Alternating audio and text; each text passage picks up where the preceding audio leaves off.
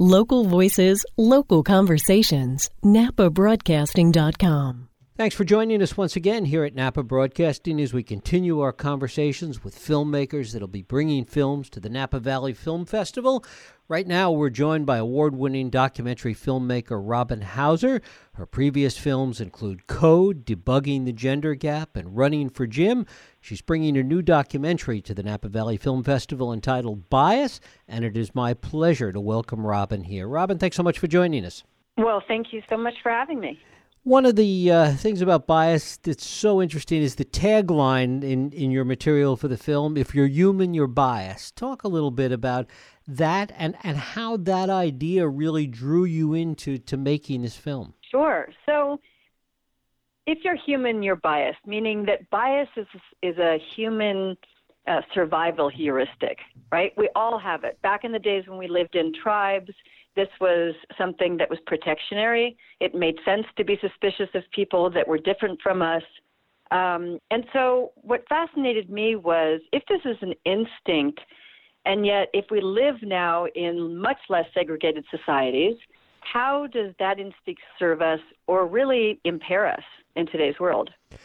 One of the things that I know you've talked a lot about, I was thinking about this with regards to your film, is how bias finds its way into potentially AI and the way we create algorithms and the way humans really program things.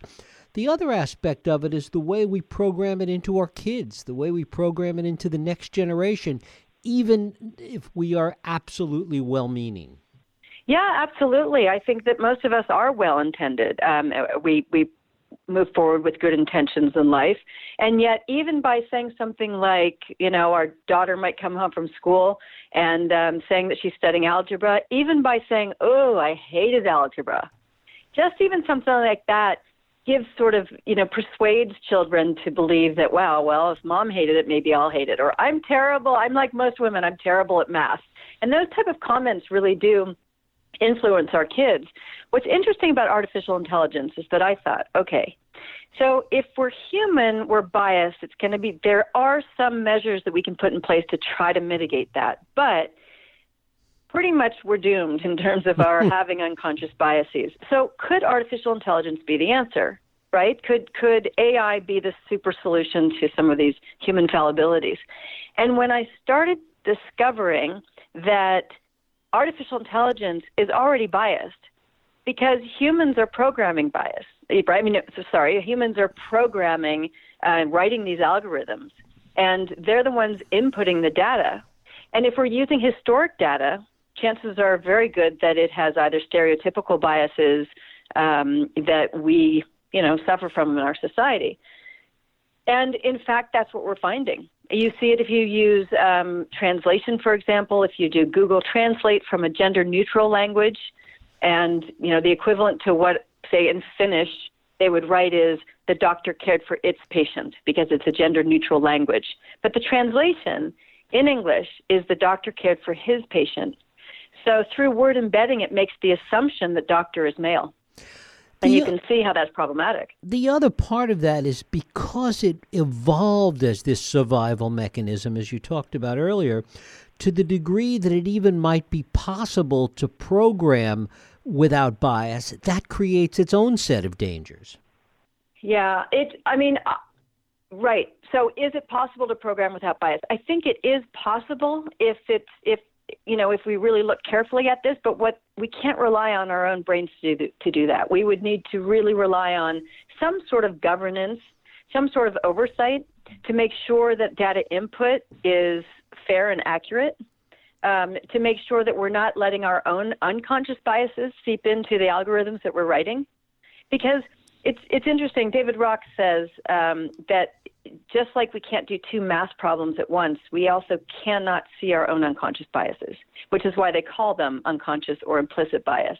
And that's fascinating to me. When I was making this film, I walked around on the street and did a lot of people on the street interviews. And I would ask people, Are you biased? And I will tell you that 90% of the time people said to me, No, I really am very open minded, very fair. And then I said, Well, what about your friends and family? Are they biased? Oh, yeah, definitely. And I said, I said, really, what kind of biases? Oh, you know, racial bias, sexist, um, religious bias. So it's really interesting that we can see this in other people, but we really can't see it in ourselves.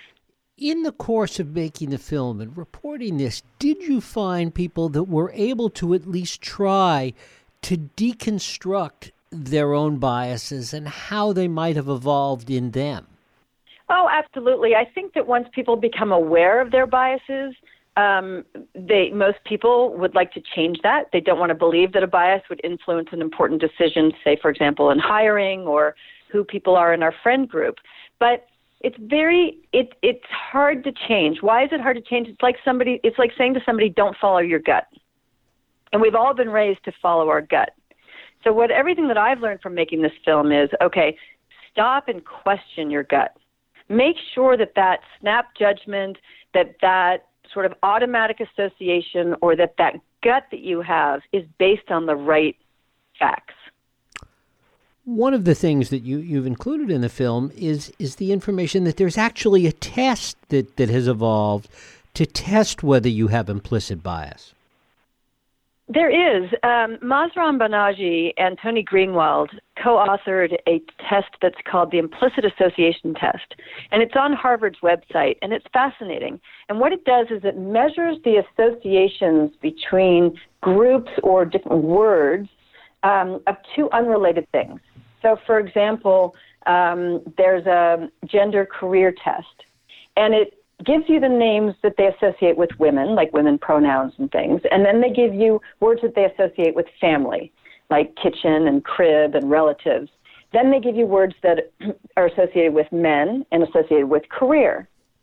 And it asks you to place these different words to sort of categorize them. And what's really interesting about this is that most of us, men or women, have an easier time categorizing and associating women with family and men with career. I mean, I consider myself a feminist, and yet I showed a moderate association. Actually, I think that the first time I took it was a strong association of women and family and men and career. To what extent did you find that, that whatever the cultural values or cultural memes of the time were, that that had an impact on bias. That that if you took the same individual and they took the test at one point and took it 10 years later or 15 years later, the degree to which the results would be similar or different? Yeah, that's an interesting question. So Mahzarin Banaji says that what bias or implicit biases really are are the thumbprint of our culture on our brain, which I think is a really interesting way of looking at it. So that means that people, all humans, are going to have some form of implicit bias or many forms of implicit bias. But depending on where we are culturally, our biases will be different. Now, you also mentioned, you know, time lapse there. Generationally, I think this is very interesting. Um, over the, the last weekend, I was testing a bunch of high school kids on their implicit biases. And we did this gender career test. And I asked everybody to put down their ages. I then did it with a group of, of adults as well. And over across the board, everybody seemed to have an association of women and family and men and career much more strongly than they had, say, women and career and men and family. However, the younger generation had slight or almost no association. So their associations were moderate to slight, and in some cases, no correlation or no association. Whereas people in their 40s and 50s and 60s and above have much more strong associations of women with family and men with career. So that's hopeful that at least that, you know, generationally that's changing. Why? Perhaps because there are more mother, mothers in the workplace, more mo- you know women in the workplace. Um, perhaps they have mothers that are working in the workplace. Well, be also so I found that interesting. Yeah, interesting also to work backwards from this information to take somebody that you don't know a lot about, but you see what their biases are, and try to understand who they are from that, and see how close you'd come. Yeah, I suppose that that is right. Now, it, it's it's important to realize that there's a difference between being biased or having a bias and being sort of sexist or being racist, right? There there is a difference. Mm-hmm. So just because I have a stronger association of for women and family and men and career doesn't mean that I am sexist, right? Only if I act on those associations. So if because I have a strong association, if I then didn't hire women, then I'd be acting on it, and that would be a sexist act. See, but having just this sort of in the back of my brain an association that I didn't even consciously, I wasn't consciously aware of um, unless I act on it, there's not some as much harm to having that. But if you look carefully at who are you hiring, we all we all suffer from something called like me bias, which means that we are most comfortable when we're around people that are like us because they're non-threatening. We understand them, we feel comfortable with them. So if you're interviewing three people and one of them if i'm interviewing three people and one of them went to uc berkeley likes to run likes to ski in the winter I'm immediately going to feel comfortable with this person because I understand her. She's like me. And yet, she might not be the best candidate for that job, uh, you know, position. And this is why it's so important to try not to uh, let our unconscious biases come into things like interviewing. The other question is the degree to which somebody's use of language and ability with language shapes how they see the world and what their implicit biases might be. Well, I suppose that's true. I mean, if we're if we tend to just group or categorize people based on stereotypes or assumptions, um, then I suppose that narrows our our view of the world a little bit. Um, certainly you know limits it. Whereas if we're able to sort of think in on a on a more global scale, um, you know, perhaps that would that would help us. But I I found something fairly interesting, which is that I I assumed that people say in less diverse, um, less you know, sort of cosmopolitan cultures um, would be more biased. So, for instance, if you took a small town in the middle of, I don't know, Ohio, for example, you know, with if there were less diversity in that town, perhaps they would be less biased or have less implicit biases than somebody who lived in downtown Manhattan. And interestingly, that's not the case. It's the it's the reverse of that.